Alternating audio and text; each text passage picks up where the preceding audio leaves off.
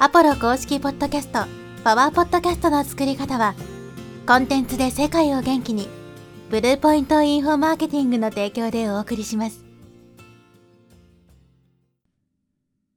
こんにちは、ポロです。今日はですね、正解はないという話をしていきます。正解がわからないとね、動けないっていう人多いと思うんですけど、この正解っていうのはですね、まあ人によって違っていて、何が正解かっていうのはやってみないとわからないんですね。どんなに事前に下調べとか準備とかをしていてもですね、実際にやってみると自分の思った通りにならないっていうのはよくあることなんで、正解がわからないと動けないんであれば、結局いつまで経っても動くことはできないと。まあそういうような状態に陥ってしまうので、まああまり深く考えずにですね、とりあえずやってみるっていうのが大事なんですよね。で、ポッドキャストに関して言うならばですね、例えば、エピソードの長さ何分ぐらいがいいのかとかっていうのもですね、状況によって変わるんですね。だから10分の方がいい場合もあれば、1時間とか2時間の方がいい場合もあるわけですよ。例えば、Spotify でね、世界で一番聞かれている番組は、 The Joe Rogan Experience っていうね、ジョー・ローガンがやってる番組なんですけど、彼の番組っていうのは3時間ぐらいあるわけですよ、1本。じゃあ彼がね、えーそういうやり方で世界一になってるから、じゃあ自分も3時間ぐらいね、こうインタビュー収録すればいいのかって、それは違いますよね。置かれている状況が違うから。要するに、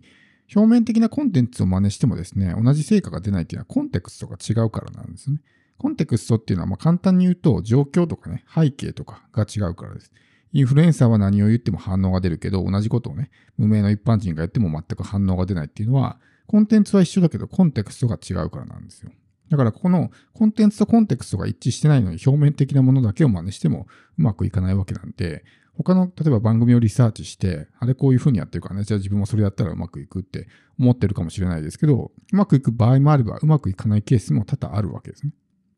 あるいはその配信形式っていうところで、ね、インタビュー形式とか対談形式、複数人で配信する方がいいのか、それとも自分一人で喋る方がいいのかっていうのは、これも人によって変わるわけですよ。一人で喋る方が、ね、気楽に喋れるし、うまくいくっていう人もいればですね、やっぱり二人以上いた方が自分はやりやすいっていう人もいるんで、それはやっぱりどっちが正解ってのは特にないわけですよ。そして情報発信っていうのは、こう、発信をしながら常に答え合わせをしていく。自分はこれがすごく価値のある情報だと思って発信したけども、実際聞いてる人は全然反応してくれないってなると、それはそのやり方というかね、その発信はちょっとずれてるわけですよ。そういうのを、まあデータとかを見ながら軌道修正していくわけわけですね。我々が思ってる正解と実際に出た結果っていうのは噛み合わないことが多いんで、そういうのをどんどんこう調整していって、ね、あ自分の見込み客の人たちはこういうことを知りたがってるんだ、聞きたがってるんだなっていうのを自分なりに見つけていく。そのためにこう日々ね、答え合わせをしていく必要があるわけですね。逆にこういう発信をしたら全然興味示してもらえないんだみたいなものもやりながら分かってくるわけです。だから正解ってのはないんで、それもやっぱり人によって変わるわけですね。自分にとってはそれが正しいけども、じゃあ同じやり方をね、別の人 A さんがやったら同じ風に出るかって、これもまた違うわけですね。まあ、さっきも言ったみたいにコンテクストが違うわけなんで、どういうお客さんを集めてきてるのかっていうのは当然違うわけですね。同じジャンルの人であっても、それを聞いてるとかね、見たり聞いたりしている見込み客、ターゲットっていうのはちょっと違う人たちが聞いてるんで、当然反応する内容とかも変わってきますし、関係性も違うわけですね。すでにたくさんファンができている人もいればですね、まだ全然そういう状態になってない人もいるわけなんで、これはもう自分で答え合わせをしていくしかないわけですね。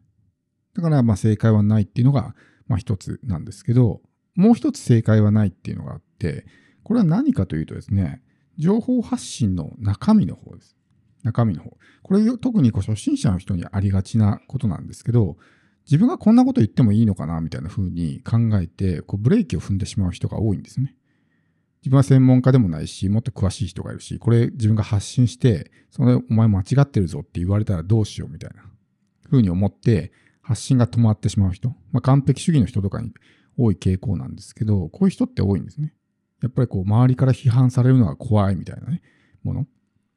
で、こう完全に合ってる正確な情報じゃないと発信できないっていうふうに考えている人も多いと思うんですけど、これはちょっといろんなパターンがあって、例えば、もう明らかにね、覆らない事実とかであれば、やっぱり正確な情報っていうのは存在するわけですよね。例えば、なんでしょうね。まあ、じゃあ歴史で、えっ、と、ね、過去に、じゃあ1900何年にこういうことがありましたみたいなね、出来事っていうのは、まあ、実際そういう事実が存在するわけだから、それはまあ覆らないわけじゃないですか。だからそこの情報が間違ってたら、それはさすがに間違ってるっていうふうにね、言われるかもしれないんですけど、例えば、ビジネスのね、えー、局面において、こういう手法がありますって、ね、こう話をすることってあると思うんですよ。だけど、その手法が全て、世の中全ての人に最適なものであるかっていうと、そういうわけではないわけですね。それが合わないっていう人もいるわけですよ。僕も結構、まあ、独自の理論とかね、自分の見解みたいなことを述べてますけど、僕はあくまでもその自分が述べている内容が自分に合ってるからそうしてるんですよね。じゃそれ合ってんのか正解なのか間違ってるのかっていうのは捉え方によって変わるわけですよ。だから世の中の人がね、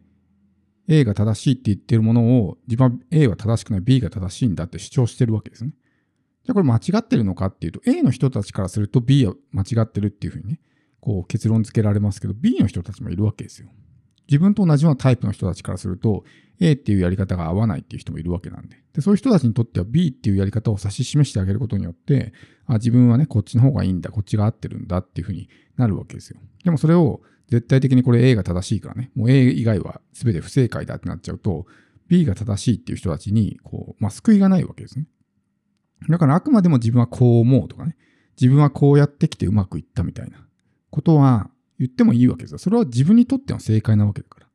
例えば、まあ、よく言われるのが、うまくいってる人を真似しましょうみたいなのがね、まあ、世間一般の成功法則としてよく言われてますけど、僕はそういうのはむしろ否定派の人間で、他人の真似してもね、他人の二番煎じになるだけだし、ね、何より楽しくないしね。所詮、まあ、誰かのコピーみたいなね、劣化版になるだけだから、真似しない方がいいですよと。そっちの方が被らないし、独自性が出るし、目立つし、みたいなね。でもその考え方っていうのは、おそらく他人のことを真似しましょうって言ってる人からしたら、間違いなんですね。何言ってんのこの人みたいな感じになるわけですよ。でも中には僕みたいなタイプの人間もいて、そういう人たちからすると、むしろ他人を真似することによって、うまくいかなくなる人もいるわけですね。自分のやり方の方がやりやすいか、こっちが合ってるから自由にできる方が自分は成果が出るっていうタイプの人間もいるわけですよ。それを無理やりこう他人の方にはめられて、絶対こうやんないといけないんだってなっちゃうと、逆に成果が出なくなってしまったりするわけですね。でも僕が言ってるようなその他人のことを真似するなっていうのは、日本の社会において、まあ、日本のそういう、まあ、ウェブマーケティングとか企業の業界においては、むしろタブーというかね、タブーとではないかもしれないけど、その、真逆のことを言ってるわけですよ。一般的な成功法則からすると。だから、間違いだっていうふうに結論付ける人もね、たくさんいると思うんです。でもそれが本当にじゃあ、絶対真理として間違ってるかっていうと、人によって変わると思うんですね。僕みたいなタイプの人間は、そっちの方が合ってるっていう人もいるわけだから。だからそれは絶対的な正解っていうのは存在しないわけです。もうこう、事実としてね、もうすでに存在していて覆らないものとかね、人間は絶対死ぬとかっていう、そういう、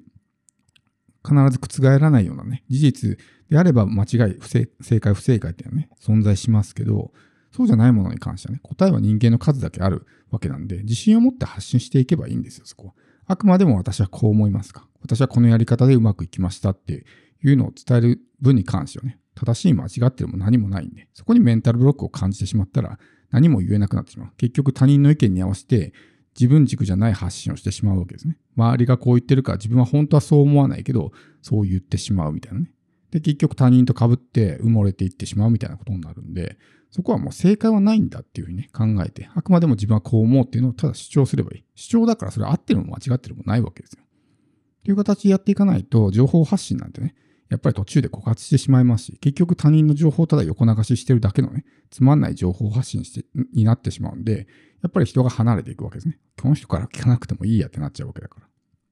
だからそこは本当に、ね、えー、特にこういう完璧主義の人とか、ブレーキを踏んでしまう人ってのはね、ぜひ考えてもらって、あくまでも自分はこう思うっていうスタンス、正解はないんだっていう考え方でね、やっていくといいんじゃないかなと思うので、ね、二つの正解はないっていう話をしましたけど、このね、マインドセットを持ってやっていくと、情報発信がスムーズにできるようになりますしね。自分にとって何が最適なのかとかね。っていうのが分かってくると思うんで。まあ特にこう情報発信がなかなかできない人っていうのはね、ぜひ今回のマインドセットをですね、しっかりとまあ身につけてもらって、自分の情報によって救われる人もね、いるわけだから、その人にとっての、聞いてくれてる人にとっての正解っていうのはね、自分が発信してる内容が合ってるっていう人もいるわけなんで、そこはね、相手のことも考えながら発信していくとね、いいんじゃないかなと思います。